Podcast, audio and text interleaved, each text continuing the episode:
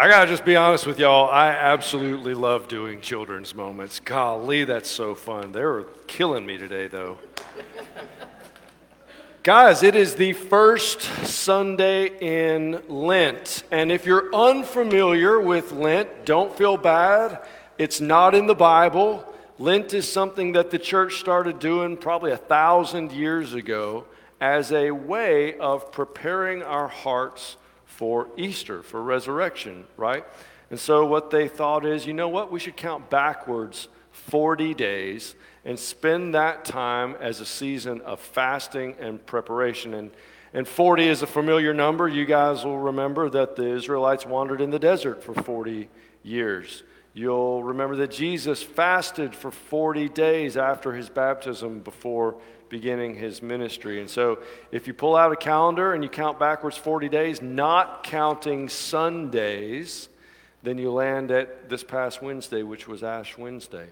And so, traditionally, Lent is a time when we give something up, when we, when we fast from something so that we can draw our attention constantly back to God, so that God might shine in our hearts, in the dark corners of our hearts, the areas that we still need to give over to Him. And so we spend time reflecting and thinking about the, the things that we haven't really fully surrendered yet to God, so that we might be people whose hearts are cleansed and with the capacity to love God with everything that we have. But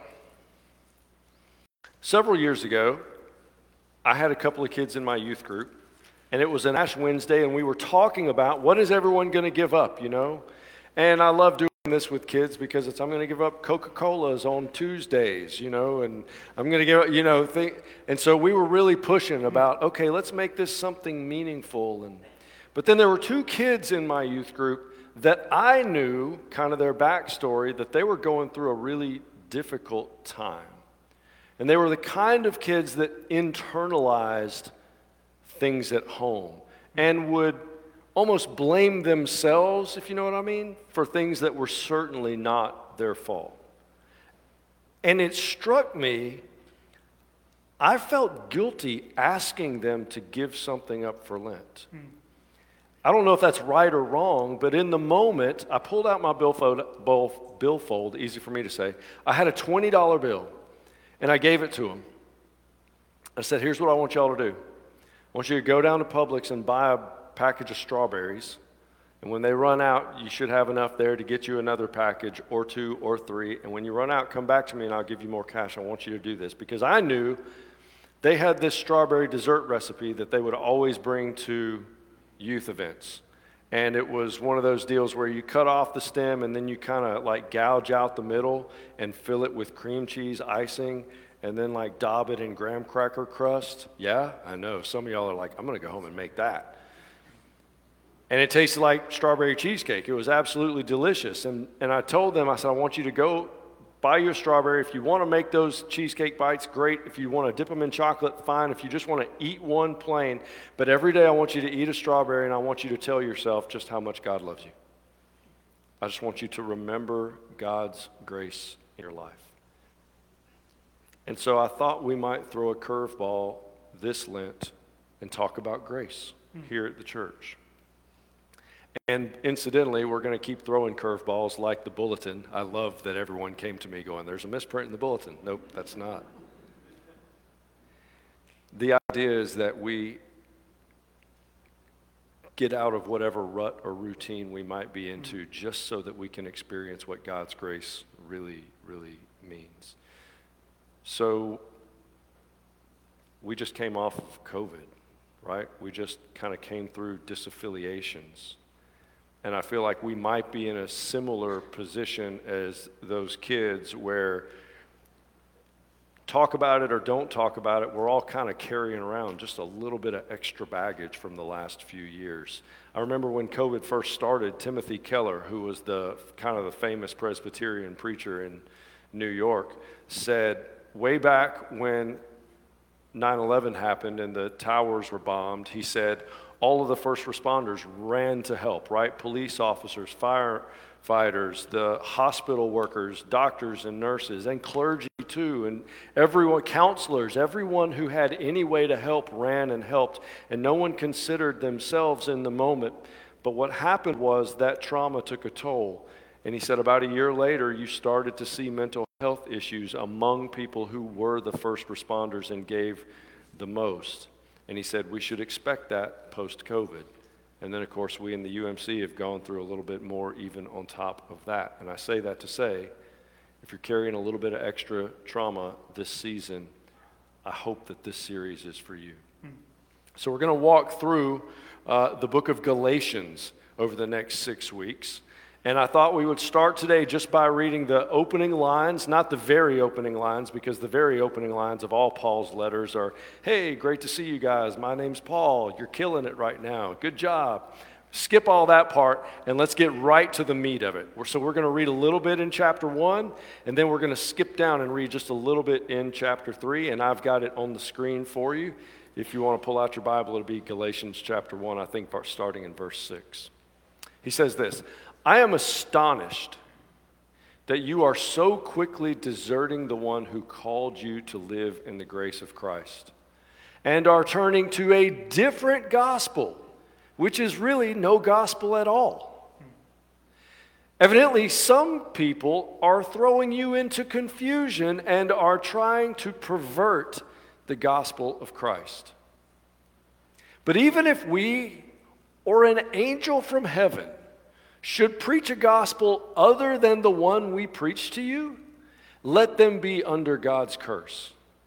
As we have already said, and so now I say again if anybody is preaching to you a gospel other than that which you accepted, let them be under God's curse.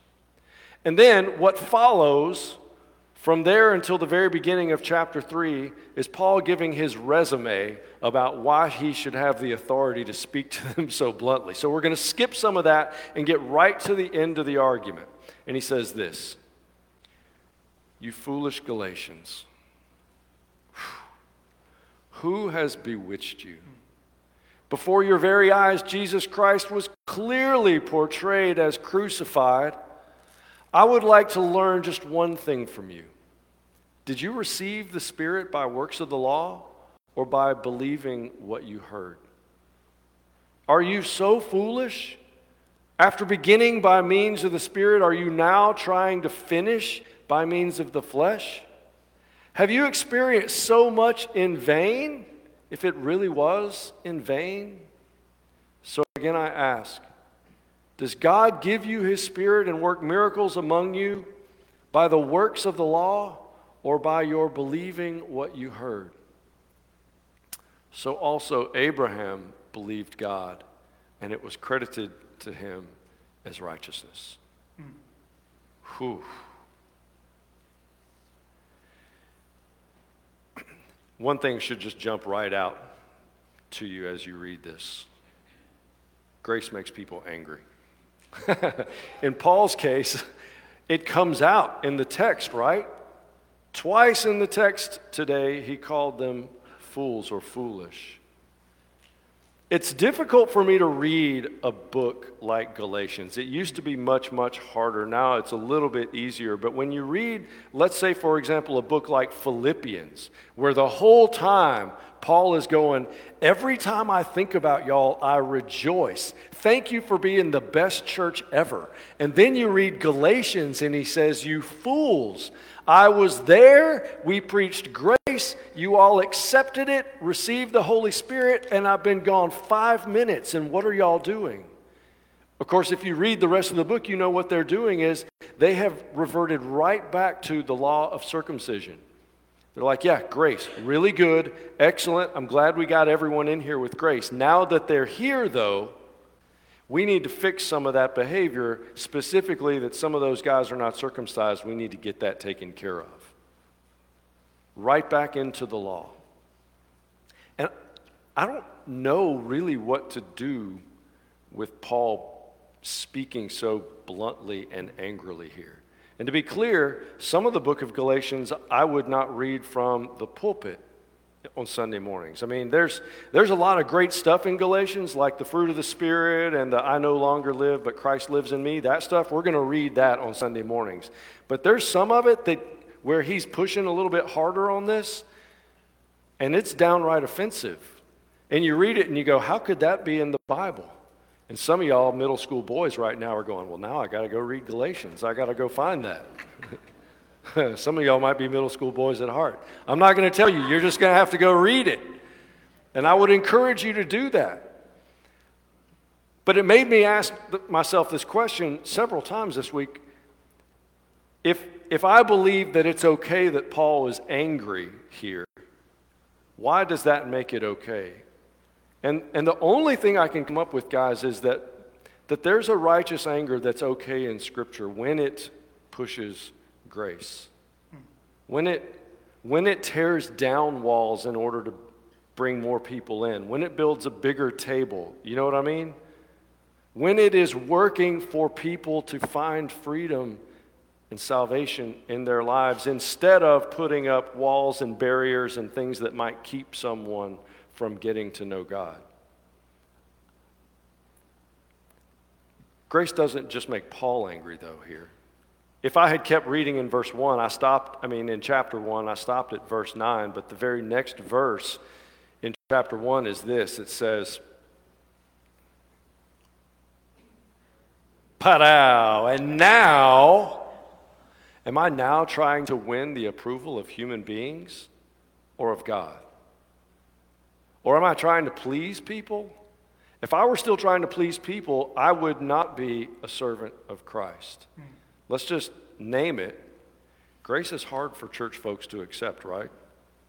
Because we do so well with law and order, right? Black and white. Just tell me what to do, tell me how to live, tell me who's in and who's out, those kinds of things. Am I wrong?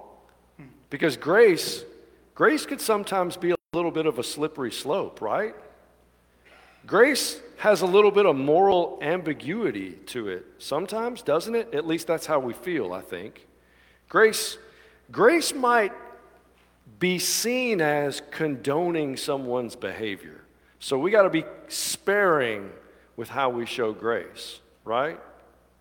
If, if Paul had wanted to continue on his upward trajectory within the religious leadership establishment, he certainly would not have left to be preaching grace. He would still be preaching the law. And he was under persecution because he was throwing the law right under the bus in order to say, these uncircumcised Gentiles in just as much as me and you and everyone else. So it's not just that grace makes people angry. I'd also just say, like, and this is fundamental, you guys all already know this grace isn't fair, right? Which maybe is why it makes some people angry, especially people that do right. You know, people that make good decisions, that have always managed to do the right thing, the people that, that studied for their tests, the people that worked out every day, the people that ate right, the people that managed to follow all the church rules. You know what I'm talking about? Those when we do that, those things are so good for us. But man, doesn't that open the door for us to feel just a little bit self-righteous? Which then suddenly grace looks like I'm not sure that that's that's what really we should be giving to everyone. So I thought I'd tell y'all a story. Um, if the ushers would now get up, the ushers are going to be handing out uh, midterm exams to y'all. And I want to, as they do that, I want to tell the story. Go ahead, John. Y'all, uh, do you have them? They were right here. Um, so, yeah, yeah, yeah. Uh, if there are more ushers, if you guys could help John, I'm sorry. I thought, so this was worked out. So, here's what we need we need a few volunteers to pass some of these guys out. Uh, fantastic. There you go. There's some more. So, and um, you guys up in the balcony, maybe send someone down. There might be t- too few over here and too many over there. Here's the story. Keep these face down. I don't want anyone to look at their midterm exams until everyone has them because this is a timed exam. I was in seminary, and it was the oh, keep those face down. Don't look at your exams. Everybody keep them face down. You can't look at them yet. This is timed. So I was, I was in seminary, and I was in a youth ministry class the semester that the, um, the Twin Towers uh, came down, 9 11. And it was a hard time for pastors, as I already kind of said. It was, it, was, it was a difficult time. It also happened to coincide with the same semester that Leanne and I miscarried. And so I don't know if you guys have ever gone through anything like that, but for us, on top of the emotional trauma that came with that, we also realized that there were a lot of conversations that we needed to have in our marriage that we had not had. And we'd only been married a few years, and so maybe we were still trying to learn how to communicate or whatever, but there was a lot of stuff that hit the fan when that happened. And so we had a lot of very late night, deep, you know, meaning of life kind of conversations that followed that. It was just a heavy time. And I had this professor, Helen Musick, who, if you've ever done any youth ministry, especially probably in the 90s or early 2000s, maybe going back to the late 80s, she was a matriarch of youth ministry. She wrote tons of girls' Bible study books and things like that. If you're my age and were in a youth group in the 90s, you probably did a Bible study that Helen Musick wrote. And so she's teaching our class, and I think she recognized just how hard everyone was having that semester. It was, it was just, it, was, it just felt heavy. None of us were doing well. We were all kind of a little bit depressed, it felt like. None of us really knew what to do. And so that morning of the exam, I lived about an hour away from campus and it was an eight o'clock class, so I had gotten up, you know, early, five thirty or six, take a shower, run to school. She passes out this exam. She passed it out face down. Said, "Don't turn it over until everyone's got one." And then she said, "Okay, turn it over, and I'll let y'all take a look now."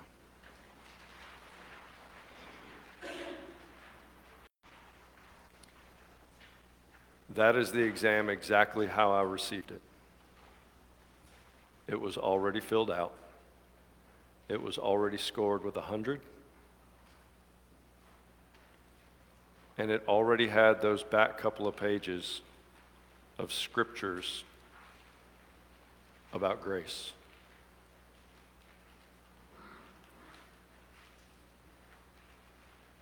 She gave everyone in our class a 100 on the midterm. And then we, and then we spent the next hour talking about what kind of yokes it is that we all manage to carry and how we can take them off and put on Christ's yoke instead.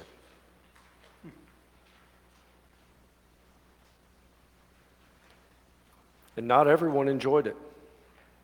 One of, my, one of my very best friends was in that class, and he had studied, and he had, he had done his work. He had done what he was supposed to do, and he was frustrated about it. And thankfully, he, he was able to share that in that time. And then there were folks like me that I had not studied. I had come in completely unprepared, other than the fact that I'd done youth ministry for a little while and I was arrogant enough to think that I knew everything, so I just rolled in, just thinking we'll figure it out. I'm not sure I've ever experienced a singular moment in my life that illustrated Christ's work on the cross for me better than that test. I will forever remember it. I will forever be indebted to Helen Musick for that. I'm still in touch with her occasionally today. Here's the thing my sister sent, sent me a little Louis Giglio Instagram video this week. And Louis Giglio, he's, he's pretty creative. He's okay. But he was, it was just a, a quick little 30 second sermon blurb where he was saying, it's not about what you do, it's about what Christ has already done for you. And that's, that's the message of grace, friends. That's it. That's the whole message. And this is the message that we ought to be living on. And so, as I thought about it this week, I, I thought maybe, you know, like, how do we sum this up? How do you tell this in a way that makes sense? And, and I think I've come up with a way, at least, at least wrestling with why we have such a hard time with grace, why we would rather beat ourselves up, why we would rather carry loads that God did not intend for us to carry, and why we would rather put those loads on others rather than taking them off, because that's how we act. And I, I think it comes down to this when life is going good, grace sometimes can be seen as a threat. And when life is going bad, like grace is the gospel. It's the good news. It's the best news. And so I want us all to be doing good, is the truth. Like, I, I want every one of us to be doing great. But the danger in that is when things are going great, we don't need grace. And when things are going great and we don't think we need grace, then it becomes real easy to think that others should also not need grace. And then we start talking about pulling ourselves up by our bootstraps and things like that. I think that's why Jesus said it's so hard for a rich person to enter the kingdom of heaven. I think that's why over and over in Scripture we're supposed to identify with the poor and the marginalized and the lost, right? I think this is why we're supposed to consider ourselves least and lowly and humble so that we remember just how much we do need grace. And then maybe if we remember that, then we might be open to sharing it with others as well. Let's pray.